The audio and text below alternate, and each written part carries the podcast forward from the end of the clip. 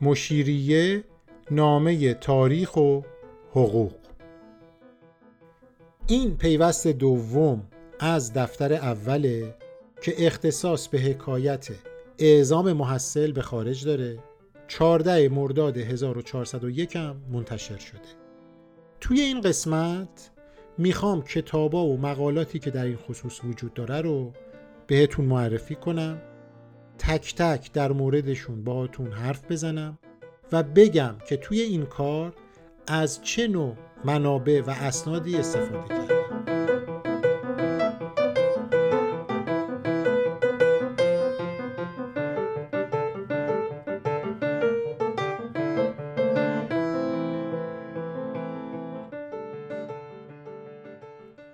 تو قسمت قبلی با همدیگه در مورد کمبود منابع و محدودیت هایی که برای بررسی زندگی و سفر اولین محصلینی که به خارج رفتن حرف زدیم.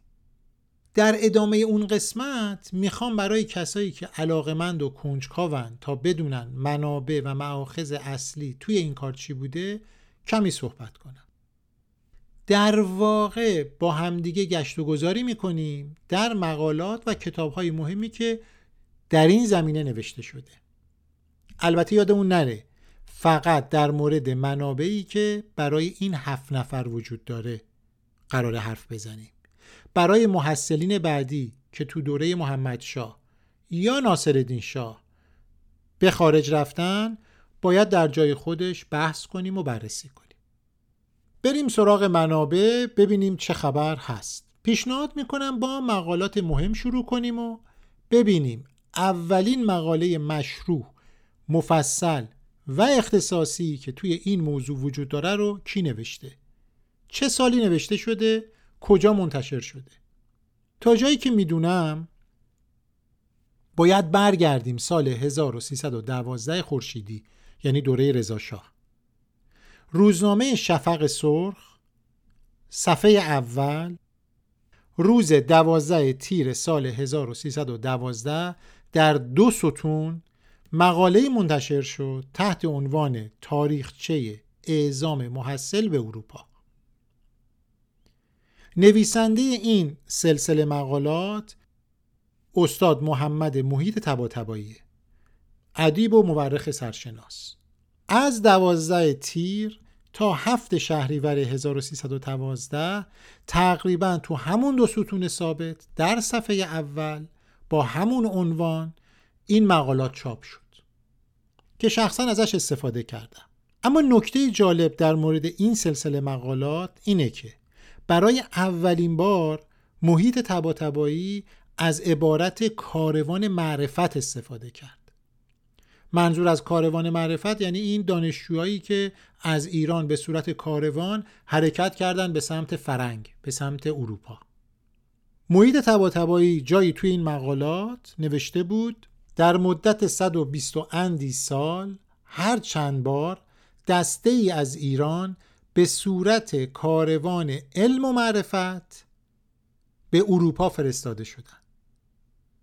این عبارت کاروان علم و معرفت بارها و بارها توسط نویسنده های دیگه استفاده شد. مثلا جلال ستاری اسم کتابش رو گذاشته کاروان فرهنگ در فرنگ. اما شاید بتونیم بگیم مشهورترین و معتبرترین سلسله مقالاتی که تا حال روی این موضوع نوشته شده رو مجتبی مینوی نوشته. مجتبی مینوی رو که احتمالا می‌شناسیم. ادیب نویسنده مصحح مترجم مورخ استاد دانشگاه بسیار سرشناس و بسیار کارهای ارزشمندی انجام داده مجتبی مینوی مجتبی مینوی عنوان سلسله مقالاتش رو گذاشت اولین کاروان معرفت که اتفاقا موضوع کار مام هست دیگه تو این پادکست ها این پنج شماره اختصاص داره به همین هفت نفری که ما داریم در موردشون صحبت می‌کنیم. مشتبا مینوی توی مقالات نگفت که کاروان معرفت رو از کجا آورده. ولی خب اگه کسانی مقالات محیط تبا رو خونده باشن متوجه میشن که این عنوان از اون مقالات گرفته شده. همونطور که گفتم خیلی های دیگه هم از این عنوان استفاده کردن در نوشته هاشون در مقالات در کتاب ها امکان نداره کسی بخواد توی این موضوع مطالعه بکنه پژوهش کنه و از این عنوان استفاده نکنه و به این پنج مقاله به این پنج شماره مقاله مراجعه نکنه. همونطور که ما هم استفاده کردیم. حالا دیگران یا در نوشته هاشون استفاده می‌کنن یا عنوان مقاله رو می‌ذارن یا حتی عنوان کتاب که با هم دیدیم. قبل از مشتبه مینوی هم عباس اقبال آشتیانی تو مجله یادگار سال 1323 مجموعی از مقالات رو در مورد این محصلین منتشر کرده بود. مقالات مهم دیگه ای چه پیش از انقلاب چه بعد از انقلاب تو مجلات علمی و فرهنگی روی این موضوع منتشر شده که در جای خودشون مهم هستن اما طبیعیه که ما نمی‌تونیم اسم تک تکشون رو اینجا بیاریم. شخصا به اونا مراجعه کردم به خیلی از این مقالات ولی خب اینجا دیگه توضیحشون نمیدم. در کنار مقالات مدخل هایی که تو دانشنامه هم نوشته شده بسیار مهمه مثل دانشنامه جهان اسلام. یا دانشنامه تشیع یا دارت المعارفا مثل ایرانیکا دارت المعارف اسلامی تاریخ جامعه ادیان که برای شناخت موضوع بسیار کمک می‌کنه و کسایی که تحقیق می‌کنن حتما به اونا مراجعه می‌کنن. برای اینکه این مدخلا اولا خیلی خلاصه است. مثلا حاجی بابا افشار آدم مراجعه می‌کنه زندگیشو می‌بینه منابع مهم هم می‌بینه. معمولا این مدخل ها رو آدم های مهم می نویسن متخصصین می نویسن در هر صورت این در مورد مقالات. فقط خواستم یه اطلاعات کلی و جامعی داشته باشین که مقالات مهم چیا هستن.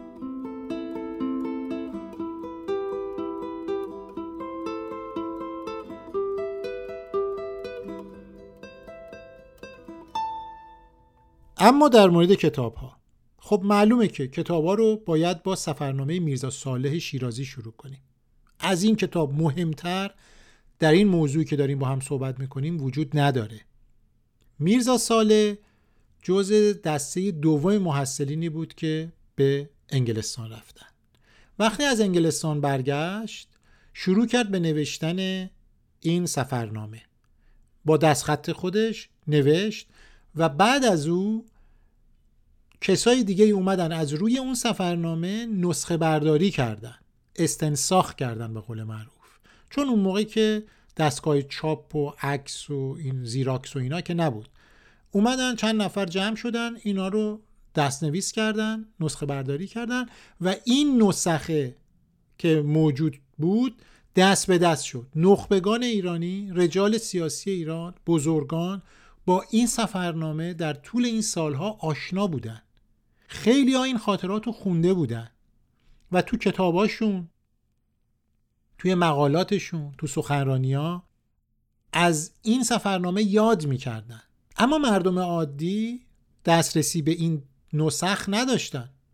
چون الان نسخی که می‌دونیم و می‌شناسیم و شناسایی شدن یکی تو موزه بریتانیاست بریتیش میوزیم هست.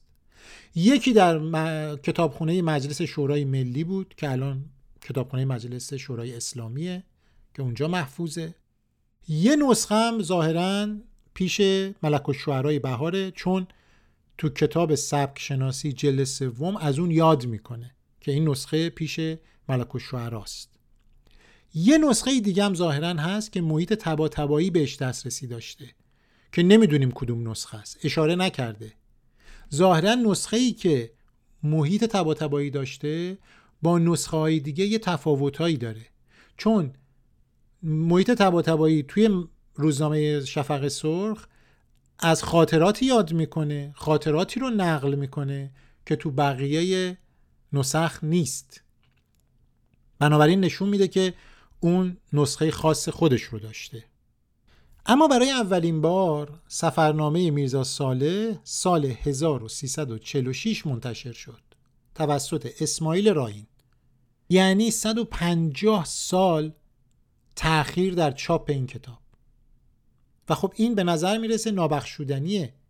چون تو این 150 سال خیلی ها شنیده بودن یه چنین سفرنامه ای وجود داره. اما بهش دسترسی نداشتن. محروم بودن ازش. اسماعیل راین تو مقدمه مفصلی که روی این کتاب می نویسه اشاره می‌کنه که این کتاب از روی نسخه موزه بریتانیا چاپ شده و تصحیح شده. چندین سال بعد یعنی 20 سال بعد حدوداً سید محمد علی شهرستانی یه مقاله می نویسه در مجله گنجینه اسناد و اونجا اشاره می‌کنه که این من بودم که این نسخه رو اصلاح کردم و اسماعیل راین کمکاری کرد. اون اصلاحات کاملی که من انجام دادم و تو این چاپ نیورده و اونجا دونه دونه اینا رو ذکر می‌کنه. البته اسماعیل راین اشاره به اسم سید محمد علی شهرستانی می‌کنه. ولی نکاتی که شهرستانی توی اون مقاله میگه مهمه. می‌تونه کمک کنه که ما درک کنیم نسخه راین چجوری چاپ شده. بعد از اسماعیل راین سال 46 چند نفر دیگه اومدن گفتن ما هم می‌خوایم کتاب سفرنامه رو چاپ کنیم و چاپ کردن. و ادعا داشتن که این کتاب این نسخه تازه است. در صورتی که همون کتاب اسماعیل راین بود با یه تغییراتی به چاپ رسوندن. اما آخرین نسخه از این سفرنامه توسط غلام حسین میرزا ساله سال 1387 به چاپ می‌رسه. غلام حسین میرزا ساله یکی از نوادگان میرزا ساله شیرازیه. به نظر می‌رسه این همون نسخه موزه بریتانیاست. این کتاب پانویسا و مقدمه خیلی خوبی داره. در متن کتاب تصیح های خیلی خوبی صورت گرفته. چرا که وقتی که میرزا ساله این کتاب رو می نوشت این سفرنامه رو می نوشت از اصطلاحات انگلیسی یا فارسی استفاده کرده که امروز دیگه مصطلح نیست. کسی از اونها استفاده نمی‌کنه. غریب و ناآشناست. غلام حسین میرزا ساله اونا رو توضیح داده یا تصحیح کرده در متن. بنابراین متن خوندنی تر شده. اما اگه یادتون باشه گفتم که محیط تبا تبایی تو روزنامه شفق سرخ وقایع و اتفاقاتی رو آورده که توی نسخه ای که غلام حسین میرزا صالح هم چاپ کرده نیست. بنابراین اگر کسی بخواد این تصویر رو کامل داشته باشه باید به مقالات محیط تبا تبایی هم مراجعه کنه.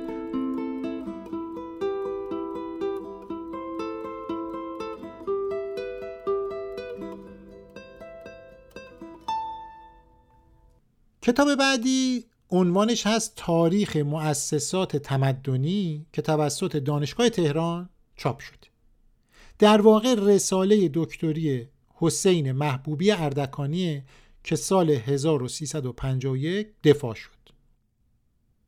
این رساله یا بهتری بگیم کتاب جلد اولش ده سال نگارشش زمان برده. که قسمتی از اون داستان فرستاده شدن این محصلین به خارجه. جلد دوم و سوم هم داره که خیلی خوندنیه. اما کتاب های پراکنده و مهم دیگه هم وجود داره که چند تا از اونا رو من اینجا میگم. کتاب نایل گرین هست تحت عنوان The Love of Strangers که سال 2016 توسط انتشارات دانشگاه پرینستون چاپ شده. سال 1400 امیر مهدی حقیقت اونو به فارسی ترجمه کرده. عنوانش هست عشق به غریبه ها آنچه شش دانشجوی مسلمان از لندن دوران جین آستین آموختن این کتاب از این جهت مهمه که نایل گرین دسترسی به یه سری اسناد داشته که برای اولین بار منتشر شده. مثلا سند ازدواج محمد علی چخماخساز یکی از این کسایی که به لندن رفتن تو این کتاب هست که برای اولین بار منتشر میشه. نایل گرین کاری که کرده خاطرات میرزا صالح رو گرفته و خاطرات پراکنده دیگه ای که انگلیسی ها نوشتن. و اونا رو توی لندن پیاده کرده. مثلا گفته این سالن اپرایی که اشاره شده توی سفرنامه میرزا ساله اینجاست خراب شده خراب نشده الان هست نیست. و کلا اون فضای لندنی که این هفت محصل واردش شدن رو توضیح داده. از این جهت کتاب مهمیه. اما کتاب بعدی رو دنیس رایت نوشته تحت عنوان ایرانیان میان انگلیسی ها ترجمه کریم امامی سال 1368 دنیس رایت یه دیپلمات انگلیسی پیش از انقلاب در ایران خدمت کرد. این کتابم کتاب مهمیه. ترجمهش هم ترجمه بسیار خوبیه. پانویس های خیلی خوبی داره. قسمتی از این کتاب اختصاص به اولین محصلینی که به انگلیس رفتن داره. کتاب بعدی کتاب محمد دلفانیه. به فرانسه نوشته شده در سه جلد و به فارسی هم هنوز ترجمه متاسفانه نشده. عنوانش هست تقویقسه occidental کتاب خوندنیه جلد اولش راجع به همین محصلینی که به اروپا رفتنه. اونایی که فرانسه می‌دونن می‌تونن بهش مراجعه کنن.